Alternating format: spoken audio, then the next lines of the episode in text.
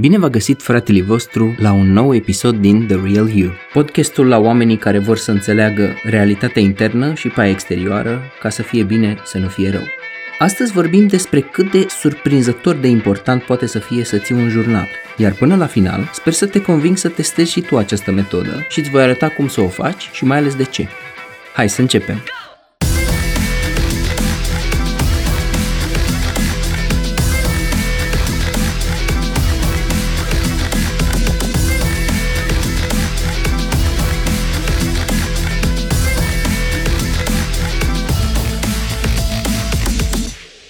Filozoful Socrate, care a fost mare om deștept, a spus la un moment dat, o viață neexaminată nu merită trăită. Mari vorbe. Și în această idee, hai să vedem ce este ținerea unui jurnal. În cea mai simplă definiție, jurnalul este o înregistrare scrisă a gândurilor și emoțiilor tale. Însă, în realitate, este orice vrei tu să fie. Pentru că nu există reguli și pentru fiecare om funcționează alt model pe care oricum ajungi până la urmă să ți-l personalizezi. Să ții un jurnal înseamnă, în esență, să scrii, indiferent de maniera și formatul în care scrii, ce îți trece prin cap și prin inimă. Și atunci, bineînțeles că fiecare jurnal va fi diferit, pentru că noi suntem diferiți, în primul rând în trăiri, dar și în abilitatea noastră de a ne exprima mai plastic sau mai concret, mai detaliat sau mai pe scurt. În esența lui, jurnalul este o modalitate să stabilești o conexiune cu tine însuți. Să te conectezi cu tine însuți e la fel de important cum e să te conectezi cu cei din jurul tău. Acum, că am stabilit că nu există reguli sau că tu le definești și urmezi, sau nu, aș vrea să trecem printr-o enumerare de stiluri de jurnal, pentru a-ți oferi inspirație, să poți să alegi care dintre aceste idei funcționează pentru tine și cum le vei combina în propria ta formulă. Există, de exemplu, jurnalul recunoștinței, așa numitul Gratitude Journal, în care răspunzi la întrebarea pentru ce sunt eu recunoscător astăzi, care sunt acele lucruri și momente pentru care simt recunoștință. E un tip de jurnal foarte faimos în America, mai ales la pocăiți și la New Age. Apoi există pagina de dimineață. E un stil de jurnal care e încurajat și de Tim Ferriss, de exemplu, în rutina lui de dimineață. E interesant să îți începi ziua cu câteva gânduri care îți orientează și focalizează restul orelor care urmează pe ceva. Apoi, există jurnalul de seară. Mi se pare un ritual la fel de important, pentru că te ajută să dai o încheiere zilei tale înainte să dai shutdown la sistem. De multe ori, acumulăm de-a lungul zilei o groază de gânduri și emoții și tindem să le luăm cu noi în pat, la culcare. Și apoi ne mirăm că nu putem să adormim. Când ții un jurnal înainte de culcare, poți să-i dai o încheiere zilei care tocmai a trecut. Câteva întrebări pot să fie. În ce fel mi-am trăit azi valorile și credințele?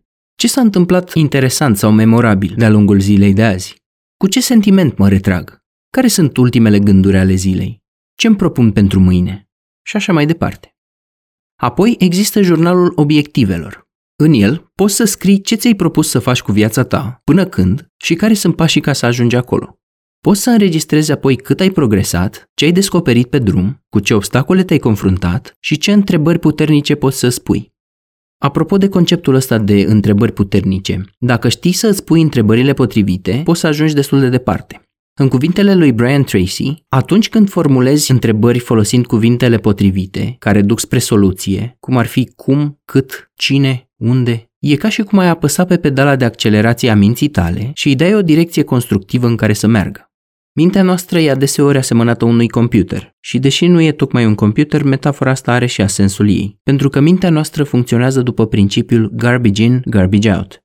Așa că inversul monedei, adică direcția greșită, este să te întrebi de ce mi se întâmplă mie toate astea? Sau de ce e lumea așa de nedreaptă? Presupoziția în astfel de întrebări e că e lumea nedreaptă și tu doar îi dai minții tale direcția în care să îți spună de ce, să-ți găsească motive pentru care lumea e nedreaptă, adică să-ți confirme niște convingeri pe care le ai deja. În orice caz, dacă ai obiective mărețe, ia în considerare să ții un jurnal al lor. Mai departe, există jurnalul valorilor personale.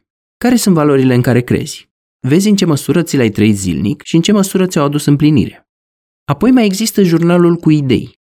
Mulți dintre noi avem gândirea divergentă mai turată decât motorul unui BMW aflat sub controlul unui cocalar din ploiești. Mereu avem idei de articole de blog, de aplicații de smartphone, de poezii, de fotografii pe care vrem să le facem, de cântece pe care vrem să le adăugăm în playlist, de lucruri pe care să le spunem sau să nu le spunem. Lista e interminabilă practic. Or, când pui ideile astea într-un jurnal, poți să le ții într-un țarc și să le organizezi, mai degrabă decât să le lași să zburdea iurea în toate direcțiile, dar să nu faci niciodată nimic cu ele. Poți să îți revizitezi listele de idei și să vezi pe care le abandonezi, pe care le aplici și care dintre ele nu mai par așa de bune la a doua privire. E păcat să le ții doar în minte și să nu le dai o formă mai digerabilă, mai procesabilă. Apoi există jurnalul curiozității. Curiozitatea e o emoție bună, o dispoziție favorabilă și e mult mai bună decât deprimarea sau îngrijorarea, de exemplu. Poți să devii curios sau curioasă în legătură cu lucrurile care te înconjoară. Lucrul ăsta e dovedit că îți îmbunătățește relațiile și calitatea vieții. Pentru că sentimentul de curiozitate este cea mai bună atitudine cu care să te apropii de lucruri. Adeseori, ea înlocuiește frica. Îți dau un exemplu. Dacă te duci să abordezi o persoană și să-i propui ceva și ai teamă de respingere, în loc să îți fie frică de refuzul pe care ai putea să-l primești, poți să mergi ca un om de știință, cu curiozitatea de a vedea cum reacționează. Așa că în jurnalul curiozității poți să scrii în fiecare zi despre un lucru care te-a făcut să te oprești din rutina ta și să îți pui o întrebare. Manifestă-ți curiozitatea față de oamenii din jurul tău, de comportamentul lor și de atâtea și atâtea lucruri pe care încă nu le înțelegi, însă ai șansa să ajungi să le înțelegi la un moment dat.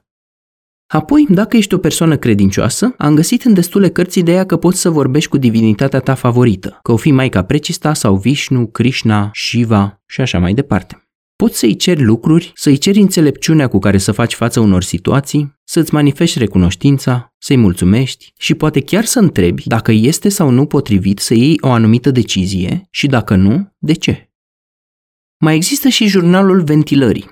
Ăsta îl mai recomandă din când în când și psihologii. În el, scrii toate gândurile despre un eveniment care te-a afectat sau deranjat sau despre o persoană față de care ai resentimente.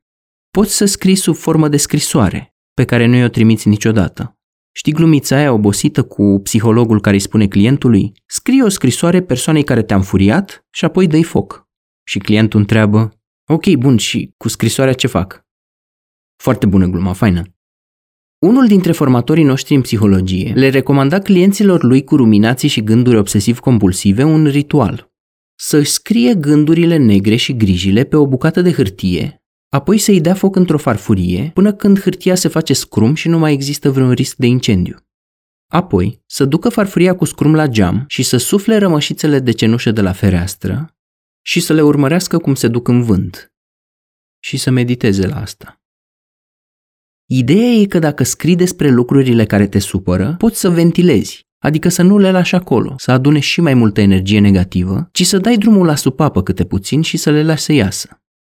O altă formă de jurnal sunt afirmațiile. Trebuie să recunosc că eu am o relație de love-hate cu afirmațiile, pentru că pe de o parte le recunosc puterea de a activa mecanismul autosugestiei, chiar și eu le-am folosit cu succes în anumite momente. Dar pe de altă parte nu pot să nu văd caracterul ușor ipocrit, de tip fake it until you make it, prefăte, zici și tu că ești puternic, că ești șmecher. Până când într-o bună zi, pe bună dreptate poți să devii. Mereu mi s-a părut că există o mică doză de ridicol Problema asta o rezumă cel mai bine Sorinel Puștiu în cuvintele lui, te dai leu când ești pisică, te dai mare în apă mică, știi că harfele te strică. Însă, cum spuneam, există dovezi că ele funcționează. Mai puternice decât afirmațiile par să fie aformațiile. Ce-o fi însemnând asta? Înseamnă ceva de genul niște întrebări, în care pleci de la premiza că afirmația e adevărată și îți pui întrebări care întăresc afirmația. De exemplu, de ce sunt atât de încrezător? De ce am atât de mult curaj? De ce am atât de multe șanse să reușesc? Și apoi vii cu 6-7 răspunsuri în fiecare zi. Așa că dacă ești fan afirmații, așa cum am fost eu ani buni, și vrei să vezi același gen de rezultate pe care le-au văzut și alții, poți să ții un jurnal al afirmațiilor. Un alt tip de jurnal este analiza performanței. Îi mai spune și jurnalul standardelor personale. Dacă îți propui să obții un anumit scor la alergare, la not, la snooker sau la cucerit persoane de sex opus, sau de același sex, de ce nu, atunci poți să ții un jurnal în care îți stabilești un anumit nivel de performanță la care aspiri și vezi în ce măsură ți-ai atins standardele zilnic. Mult succes! O altă specie posibilă de jurnal este analiza critică de sine. Poți să ai un set de întrebări pe care ți le adresezi în fiecare zi, în așa fel încât să atingi un nivel mai profund de introspecție. Un alt stil de jurnal poate să fie 3 ori 3 ori 3 de exemplu, trei lucruri pentru care sunt recunoscător, trei lucruri pe care le-am învățat sau trei dificultăți sau dileme trăite astăzi. Sau trei persoane care m-au inspirat, trei lucruri utile pe care le-am făcut și trei feluri în care mi-am trăit convingerile astăzi. Limita e cerul. Poți să faci propria ta formulă, în funcție de ce vrei de la viață. Iar un ultim exemplu ar fi jurnalul capitanului de vas sau jurnalul generalului. Sunt oameni care aleg să metaforizeze un personaj fictiv și să vadă viața lor ca pe o aventură sau o expediție și se văd ca un comandant de navă care are de cucerit noi teritorii și țin un jurnal legat de ce au făcut, cât au călătorit, cu ce obstacole s-au întâlnit, ce îi așteaptă la orizont. Înțelegi tu ideea, sunt sigur.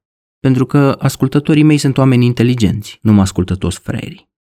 Bun, acum că am trecut în revistă numai puțin de 14 modele de jurnal, hai să vedem și de ce merită să ții un jurnal. Până la urmă, care sunt beneficiile? De ce nu e jurnalul doar pentru preadolescenți și are efecte benefice și la vârsta adultă? În primul rând, cum spunea Socrate, o viață neexaminată nu merită trăită. Mă deprimă numai gândul că majoritatea oamenilor care ne înconjoară trăiesc o viață pe pilot automat, cu un minim de insight și nici nu interesează de ce fac ceea ce fac. În al doilea rând, un jurnal îți oferă claritate. Poți să te uiți în trecut și în viitor cu un mic sau mare plus de claritate. Jurnalul îți oferă perspectivă și poți să vezi mai bine relația între cauză și efect. În al treilea rând, poți să retrăiești anumite momente, atât bune cât și rele. Și, revizitându-le, poți să schimbi perspectiva asupra lor.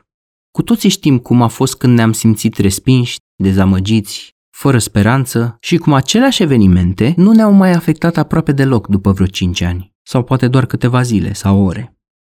În al patrulea rând, atunci când ne trăim convingerile și valorile și apoi scriem despre ele, putem să ne întărim și mai mult credințele trecându-le prin latura kinestezică, atunci când ne folosim mâinile ca să scriem și le întipărim mai bine în neurologia noastră. O întrebare bună pentru jurnalul de seară este cum mi-am trăit valorile și misiunea de-a lungul zilei de azi. Apoi, în actul scrierii, tu procesezi energie și ai ocazia să o eliberezi, nu să o stochezi. De multe ori, emoțiile se manifestă așa, difuz, și nu înțelegem nici noi ce e cu noi. În cuvintele lui Paul Fantezie, afară plouă și e tare pustiu. Ce-o fi cu mine, nici eu nu mai știu. Și simt că totul s-a sfârșit. Și mă întreb, cu ce am greșit? Ei bine, deși emoțiile se manifestă difuz, atunci când le punem pe hârtie, le exteriorizăm și le dăm o structură. Jurnalul poate să descălcească gânduri complexe și sentimente încurcate.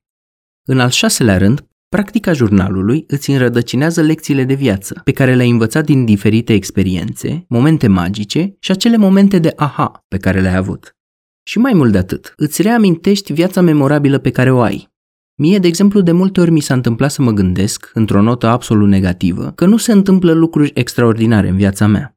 Numai ca să-mi revizitez jurnalul și să-mi amintesc că am călătorit în Portugalia și am fotografiat niște locuri absolut senzaționale și că m-am văzut cu oameni extraordinari și că am norocul să fac parte din niște cercuri sociale cu oameni de super calitate. Așa că am reușit cu timpul să contracarez tendința asta negativă a minții mele să distorsioneze lucrurile. Și mai mult de atât, nu trebuie să pui presiune pe tine să trăiești o viață extraordinară sau ieșită din comun. Poți să ajungi să te bucuri și de micile detalii, pe care majoritatea le trec cu vederea. În al optulea rând, jurnalul te ajută să îți reamintești și să reconstruiești evenimentele trecute. De multe ori, din cauza interferenței emoțiilor și memoriei selective, nu ne mai amintim exact ce am spus, ce am făcut sau ce ne-au spus și făcut alții.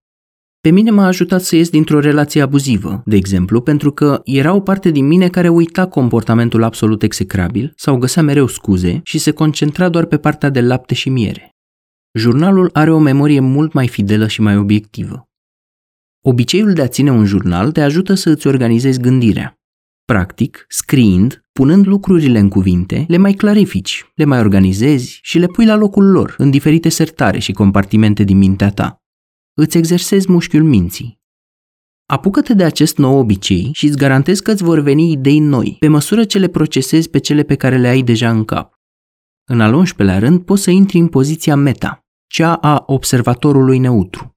Rare ori facem chestia asta, însă poziția observatorului neafectat, echidistant, obiectiv, e foarte utilă, pentru că ne scoate la iveală patternuri în care suntem blocați și ne scoate din rutina gândurilor și comportamentelor automate, pavloviene și ne dă voie să reflectăm la ele din exterior, exact ca un observator neutru. Ținând un jurnal și recitind din când în când ce ai scris în el, îți îmbunătățește abilitatea de a lua decizii. Poți să reflecți asupra deciziilor bune și proaste, asupra impulsivității, dar și asupra excesului de rațiune și calcule. Și apoi, când te confrunți cu situații similare în viitor, să faci lucrurile mai bine, mai echilibrat. Un jurnal poate să îți îmbunătățească și gândirea critică. Este uluitor cât de ușor pot fi păcăliți oamenii cu fake news și vrăjeală de 2 lei, pentru că majoritatea nu se opresc să-și pună întrebări. Și halesc orice, mai ceva ca pelicanii. Când ții un jurnal, ai tendința să-ți pui întrebări și să iei lucrurile să le rotești, să le întorci pe mai multe fețe, ca să le înțelegi mai bine. Și uneori chiar să te îndoiești de ele sau de percepția ta, ceea ce poate să fie un lucru bun. În al 14-lea rând, atunci când controlezi ceea ce scrii, pui stăpânire pe niște lucruri, cum ar fi emoțiile tale, deciziile tale și gândirea ta. Există o vorbă în dezvoltarea personală. Ceea ce scrii, ai mai multe șanse să împlinești. A existat la un moment dat un studiu cu oameni care și-au scris obiectivele pe o bucată de hârtie și au lăsat hârtia într-un sertar, versus alte șantion care nu au scris nimic nicăieri și doar s-au gândit la obiectivele lor. Ghici care a fost diferența între a-ți scrie și a nu-ți scrie obiectivele. Se pare că e destul de semnificativă pentru că oamenii care au scris obiectivele și apoi au lăsat hârtia într-un sertar și le-au îndeplinit în mai mare măsură decât cei care doar au visat la ele, dar nu le-au pus în scris niciodată. În al 16-lea rând, atunci când te uiți înapoi, poți să-ți dai seama cum a fost viața ta și să-ți dai seama, de exemplu, că ai supraviețuit zilelor negre. Uneori mi-am transcris gândurile care mă sabotau și tot negativismul și cinismul, pentru că nu știam ce altceva pot să fac cu ele. Și e foarte interesant când faci asta și apoi le citești într-o zi în care tonusul emoțional e pozitiv, în care ai alt vibe și vezi că nu e dracul chiar atât de negru. Cu ajutorul unui jurnal poți să-ți crești și inteligența emoțională, când te gândești că ea e definită ca fiind abilitatea de a recunoaște și a numi emoțiile tale și ale celorlalți, de a observa trecerea de la o emoție la alta, este clar că examinarea emoțiilor sub formă de jurnal te poate ajuta. Vei vedea patternuri și cicluri care se tot manifestă în viața ta emoțională și vei ajunge în punctul în care să decizi ce să faci cu ele poți să descoperi manifestarea comportamentală a unor pulsiuni emoționale pe care nu le conștientizai, subconștiente fiind, și nu le descifrasești sensul pe deplin. Jurnalul te poate ajuta și să-ți găsești acel de ce. Am mai făcut eu referire la cartea lui Simon Sinek, Start with Why, în care el argumentează că e important să definești în primul rând de ce faci ceea ce faci.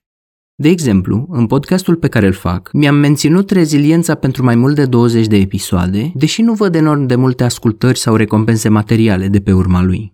Însă, pe de altă parte, mi este foarte clar de ce îl țin și care e emisiunea mea pe termen lung. Majoritatea podcasterilor se lasă, conform studiilor, undeva între episodul 7 și episodul 9, în medie. Așa că, în ciuda muncii depuse și a lipsei monetizării, nu intenționez să mă las în curând. Atunci când îți găsești acel de ce, acea misiune personală, acel lucru care te mână pe tine în luptă, îți pot crește rădăcini, bine înfipte în pământ, care să te ajute să rămâi neclintit sau neclintită atunci când vin vânturi și ploi. Conectându-te la de ceul tău, poți să îți găsești motivația și reziliența.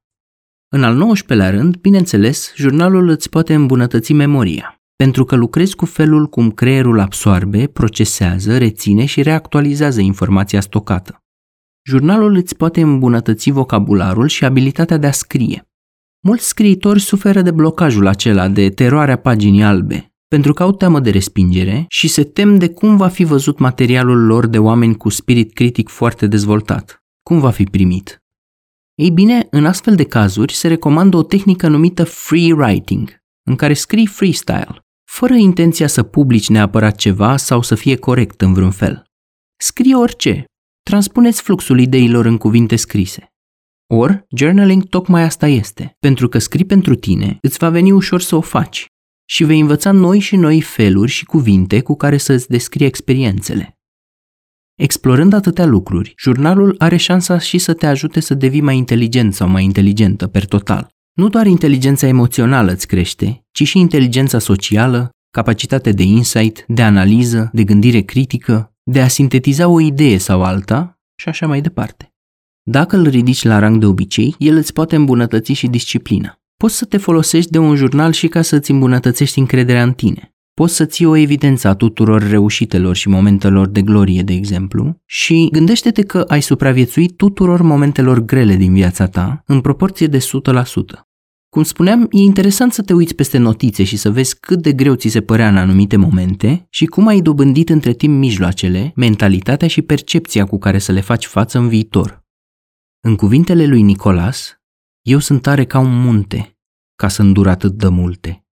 În al 24-lea rând, jurnalul îți poate crește creativitatea. De multe ori, creativitatea înseamnă pur și simplu să dai drumul ideilor, să ai încredere în intuiția ta, să nu te blochezi la nivel de procedură și pur și simplu să lași un fluviu de idei să iasă din tine. În al 25-lea rând, jurnalul reduce gândurile automate și intruzive. Acum, trebuie să recunosc că a durat foarte multe luni până am scăpat de ele. Cum spunea și invitatul meu Cătălin Meșter din episodul 13, cred, cu I Love Failure, scriam tot ce îmi spunea maimuța. Partea aia primată a creierului, unii oameni spun că nu există cale mai bună de a-ți identifica procesele de gândire, gândurile problematice și patternurile decât să le scrii.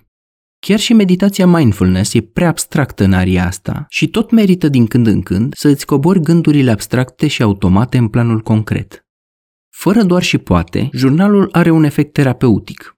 El te poate ajuta în anxietate, în tulburarea obsesiv-compulsivă, în depresie, în ruminații, în trauma complexă, atunci când ai o stimă de sine scăzută, poate chiar și în recuperarea după alcoolism și consum de substanțe, atunci când te confrunți cu doliul pierderii cuiva drag și multe alte situații. Însă, dincolo de aceste etichete clinice, el ajută la vindecarea relațiilor, la vindecarea trecutului și, cu siguranță, jurnalul te ascultă fără să te judece vreun pic. Are încredere în tine și e complet onest atunci când îl recitești. E bun și pentru efectul de catarsis, adică mai pe românește te descarci de povara unor emoții. În plus, dacă faci deja terapie, te poate ajuta să te folosești mai bine de ea, să integrezi insight-urile pe care le primești, pentru rezultate mai bune, fixate mai bine și poate ceva mai rapide. În anxietate, uneori te ajută să îți calmezi mintea și să o limpezești. Și îți ridică dita mai capacul de pe oala sub presiune și poate te ajută să scapi de emoțiile neexprimate și să dai drumul emoțiilor negative ca unui balon umplut cu heliu pe care îl lași din mână. Poți să îți explorezi experiențele și mai în profunzime decât atunci când doar te îngrijorezi în legătură cu ele. Și, foarte important, ajungi să îți cunoști mai bine triggerele. Jurnalul poate să fie un aliat la fel de bun și în managementul stresului și în luarea de decizii. Chiar spunea la un moment dat colegul meu de podcasting, Andrei Roșca, dacă tu crezi că poți să iei unele decizii mari de viață fără să le pui pe hârtie, te autoamăgești. Am atașat pe pagina episodului un fișier PDF numit Ia o decizie. Este un instrument extraordinar de journaling care te poate scoate din starea de balanță, cu ajutorul căruia poți să îți dai o direcție clară. E excelent să iei decizii folosind un jurnal, mai ales genul ăla de decizii grele de viață, de genul să plec de la jobul ăsta sau nu, să ies din relație sau să stau și așa mai departe. În al 29-lea rând, jurnalul te poate ajuta să îți acordezi observatorul intern pe nuanțe mai fine, adică să observi lucruri pe care altfel le-ai trece cu vederea. Nu doar ai acces la poziția meta despre care vorbeam mai devreme, ci poți să examinezi lucruri pe care de obicei le-ai lăsat deoparte, ca fiind neimportante, dar care mai târziu se dovedesc a fi importante totuși. Un jurnal te ajută să îți dezvolți propria ta voce. Cu timpul, îți dezvolți propriul fel de a te exprima și curajul de a o face. Fie că o faci verbal sau în scris, dacă vrei să vorbești în public, sau să faci clipuri video pe YouTube, sau să fii blogger, scriitor, sau pur și simplu lider de echipă, ai ocazia să lucrezi la exprimarea ta, să o mai șlefuiești pe la colțuri.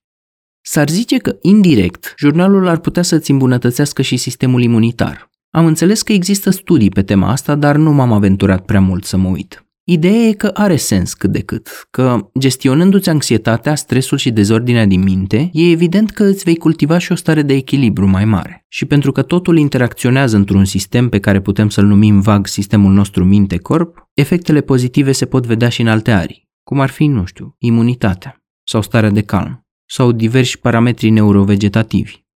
Iar dacă îl ridici la rang de obicei, beneficiile rămân pe termen mai lung. Cei care țin un jurnal sunt mai conectați la emoțiile și nevoile lor. Știu să spună lucrurilor pe nume cu mai bună acuratețe, să observe și să judece lucid ceea ce se întâmplă. În al 33-lea rând, oamenii care țin jurnal își creează o percepție mai adaptată și mai complexă a propriei persoane. Cu jurnalul poți să îți conectezi anumite arii din creier care altfel ar funcționa relativ independent și autonom. Rațiunea și simțirea, analiza și impulsivitatea și așa mai departe. Vei crea un plus de armonie între partea care se ocupă cu vorbirea articulată, partea care pune totul în scris și partea care simte emoțiile. Cum ar fi spus probabil Liviu Rebreanu în romanul Ion, să armonizezi glasul pământului cu glasul iubirii. Mai departe, că mai am câteva, se zice că un demon interior pe care l-ai privit în ochi și i-ai dat un nume e pe jumătate învins, pentru că l-ai exteriorizat cumva și acum îți cunoști dușmanul, cum s-ar zice. Jurnalul te poate ajuta să-ți privești demonii în ochi, la nivelul de profunzime pe care îl alegi tu și în ritmul în care vrei tu să-i confrunți. Nu mă pricep enorm de mult la religie, însă pot comenta din punct de vedere psihologic despre spovedanie. Cred că are un efect bun să iei lucrurile pe care le consideri inacceptabile sau care îți provoacă rușine sau vinovăție și să le spui pe nume. Nu mai știu când m-am spovedit ultima oară la preot, însă m-am spovedit mie însumi, în propriul meu jurnal de multe ori și mi-am și iertat păcatele. Am fost super de treabă cu mine. În ultima vreme, asta m-a ajutat să ajung la un nou nivel de profunzime. Dacă de obicei nu vrem să dăm nas în nas cu lucrurile care nu ne plac la noi și sau nu ne fac cinste, dacă o facem treptat și în mod intim, procesul devine mai suportabil. Jurnalul îți dă ocazia să scrii, în privat, despre lucrurile pe care nu le iubești, nu le apreciezi și nu le place atât de mult la tine și să îți procesezi rușinea și vinovăția, ceea ce e mare lucru. În al 36-lea rând, ce credeți că am terminat, mai avem o leacă. Poți să focalizezi lentila minții. De multe ori, emoțiile sunt trăite ca niște stări difuze, incerte, cum spuneam, care ne iau uneori prin surprindere și par să pună stăpânire pe noi. Oamenii trăiesc stresul și anxietatea așa, ca pe o încordare difuză, sau o așteptare să se întâmple ceva rău, sau o teamă incertă despre ce s-ar putea întâmpla în viitor, dar fără un obiect clar al fricii. Alți oameni experimentează depresia, mâhnirea, supărarea, vinovăția, ca pe o geantă plină cu pietre de moară pe care o cară după ei. Doar că pietrele respective nu au întotdeauna un nume și etichetă clară și nu sunt mereu cunoscute celui care le poartă. Apropo, știu toate metaforele astea din lucru cu oamenii de la cabinet. Ei sunt cei care le-au descris atât de frumos și de plastic și lor le mulțumesc pentru asta.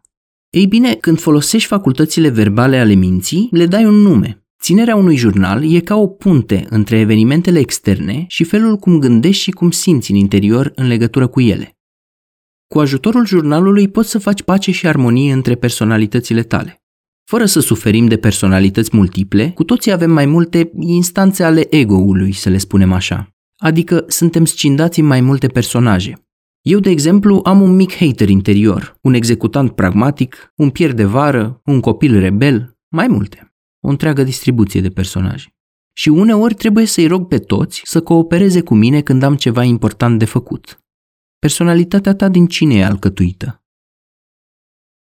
Mai departe, cu ajutorul unui jurnal dezlegi mistere, poți să înțelegi lucruri nespuse, implicite. Poți să-ți dai teme de gândire pe termen lung și să-ți dedici câte un fragment din timp și energie până îți clarifici aceste teme.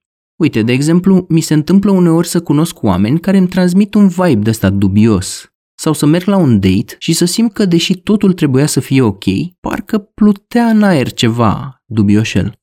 Prin journaling, de multe ori am reușit să deslușesc ce naiba încerca să-mi transmită intuiția în acele momente, punând cap la cap diferite piese de puzzle.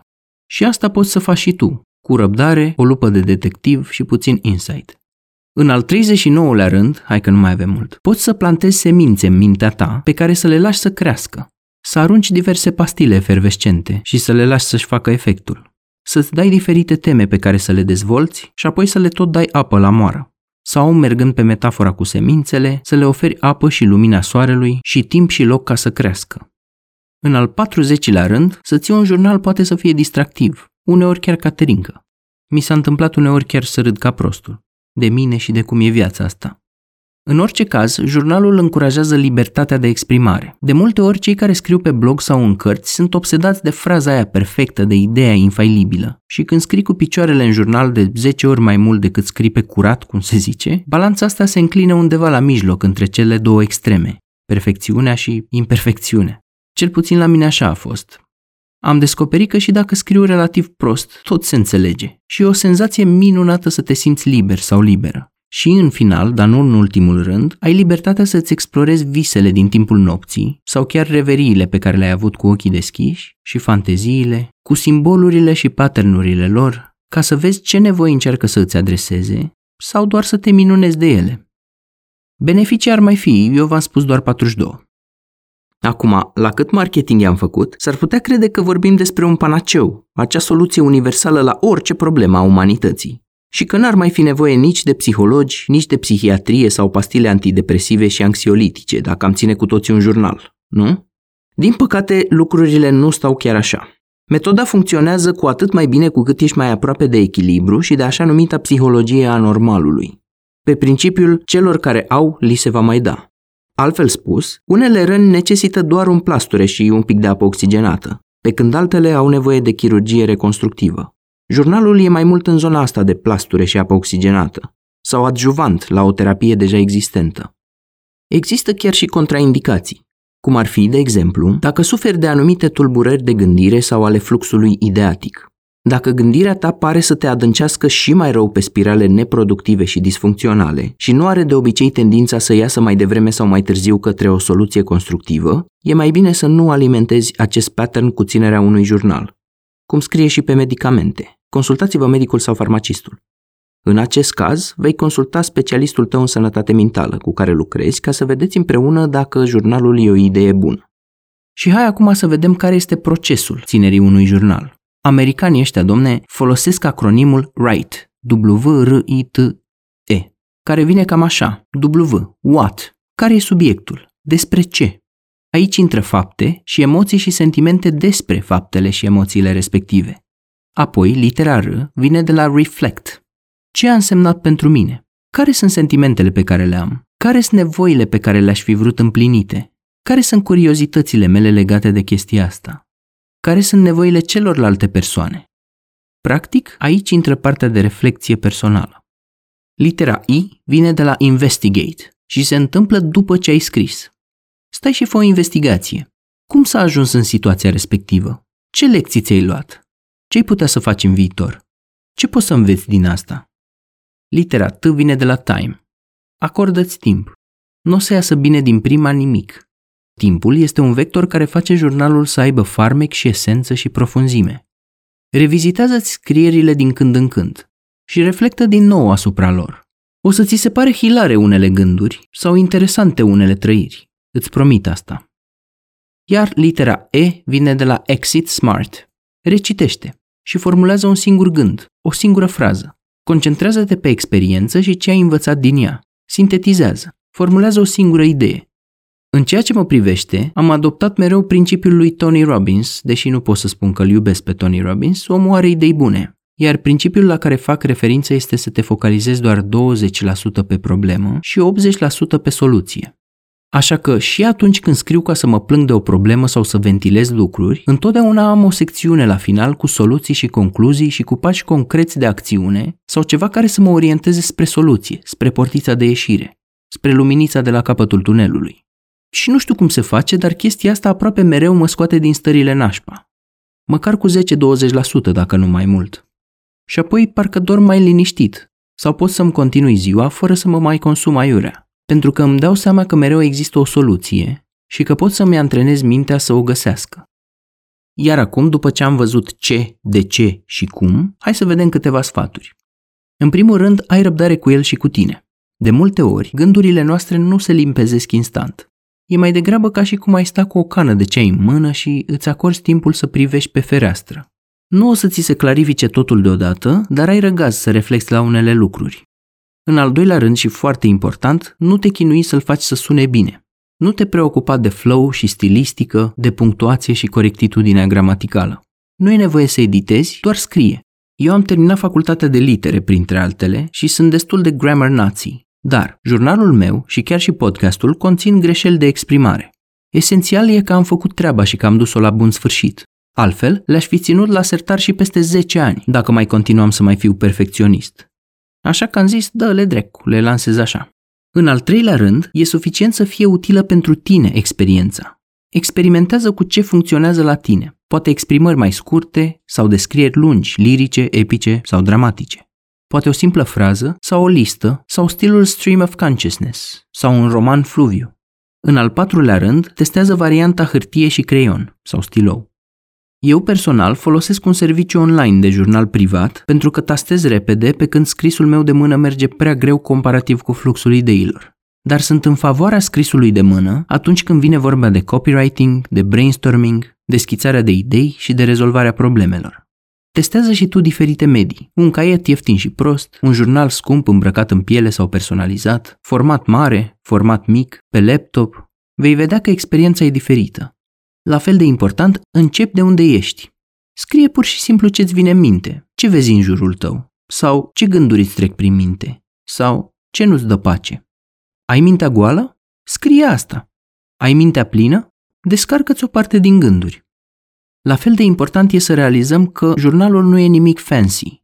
Din contră, e un proces destul de messy, ca să vorbim în rongleză. Adică e un proces alambicat și ambigu, exprimarea ta poate să fie chiar relativ incoerentă pe alocuri, pentru că gândurile noastre pot să fie încălcite. Și ce dacă? O să fie interesant să le revizitezi și să le deslușești sensul. Cum am menționat mai devreme, dacă ești un spirit pragmatic sau vrei să fii, concentrează-te doar 20% pe problemă, 80% pe soluție. Și nu pune presiune pe tine ca să scrii în fiecare zi dacă simți că nu e pentru tine asta. Oamenii repetă ca o mantră ideea asta de obicei, Însă am descoperit, de exemplu, că pentru mine este cel mai bine să scriu doar atunci când simt. Am perioade când scriu foarte des și perioade când am lucruri mult mai bune de făcut și mult mai importante ca prioritate, când nu scriu deloc în jurnal cu săptămânile. De obicei, mă opresc și scriu doar când vreau să iau decizii mari, să-mi clarific emoții, să consemnez sau sărbătoresc ceva important, când simt că sunt la o răscruce de drumuri sau când vreau să clarific idei sau să fac o punte între rațional și emoțional. Scrie doar când simți. Și încearcă și formatul cu liniuță, așa numitul bullet list. E mult mai simplu de urmat și nu trebuie să fii Ernest Hemingway sau James Joyce și să-ți curgă fraza precum fluviul Gange. Poate că e o idee bună să fii pregătit sau pregătită să scrii oricând. O aplicație de smartphone sau acces la un serviciu online căruia îi știi parola și cheia de acces sunt perfecte. Eu am făcut journaling și de la birou, în timpul orelor de muncă. Recunosc cu mâna pe suflet. Iar dacă mă aud colegii, ar face bine să zică boda proste că, în loc să mă cer cu ei sau să fiu nesuferit, am preferat să scriu câteva rânduri și să mă liniștesc pe cont propriu. Esența e următoarea. Nu merge pe ideea că trebuie să fii în starea potrivită sau să ai biroul aranjat sau mai știu eu ce. Și nu face comparații între tine și alții, între diferite însemnări din diferite momente, tu doar scrie. Și personalizează-ți experiența pe cât de mult poți. Fă-o să fie experiența ta. Adaptează mediul, stilul, momentul în așa fel încât să te simți tu ok. Dacă folosești stilou sau creion, desenează. Chiar dacă desenezi naiv, mai prost decât un copil de un an lăsat nesupravegheat cu carioci și un perete alb. Sau lipește bucăți din reviste sau chestii pe care le găsești. Sau dacă e digital, ia fragmente de imagini care ți se pare că se integrează bine, ca și cum ai face un colaj. Nu te limita doar la cuvinte. O altă idee utilă poate să fie să vorbești cu tine. Petre, ce ai astăzi? Ce s-a întâmplat? ce cu tine? Ce te face să te simți așa? Ce te face să fii trist? De unde vine senzația asta? Ce mi-aș dori cel mai mult? Etc. Poți să te joci oricât de mult cu contextul. Puneți muzică, fă un ceai. Eu personal nu fac asta, că e destul de ciudat să scrii pe manele. Eu doar scriu. Fără muzică, fără fancy și fancy. Datează-ți însemnările, pentru că te va ajuta în viitor să știi contextul în care a fost scrisă o însemnare și metadatele sunt foarte importante, cum ar fi ora, locația sau ce se petrecea în viața ta atunci când scriai rândurile alea. Și aici închei brusc. Eu am fost Petre Bârlea și până data viitoare ține minte că o viață neexaminată nu merită trăită, așa, pe pilot automat. Mult spor la scris și la insight-uri. Numai bine!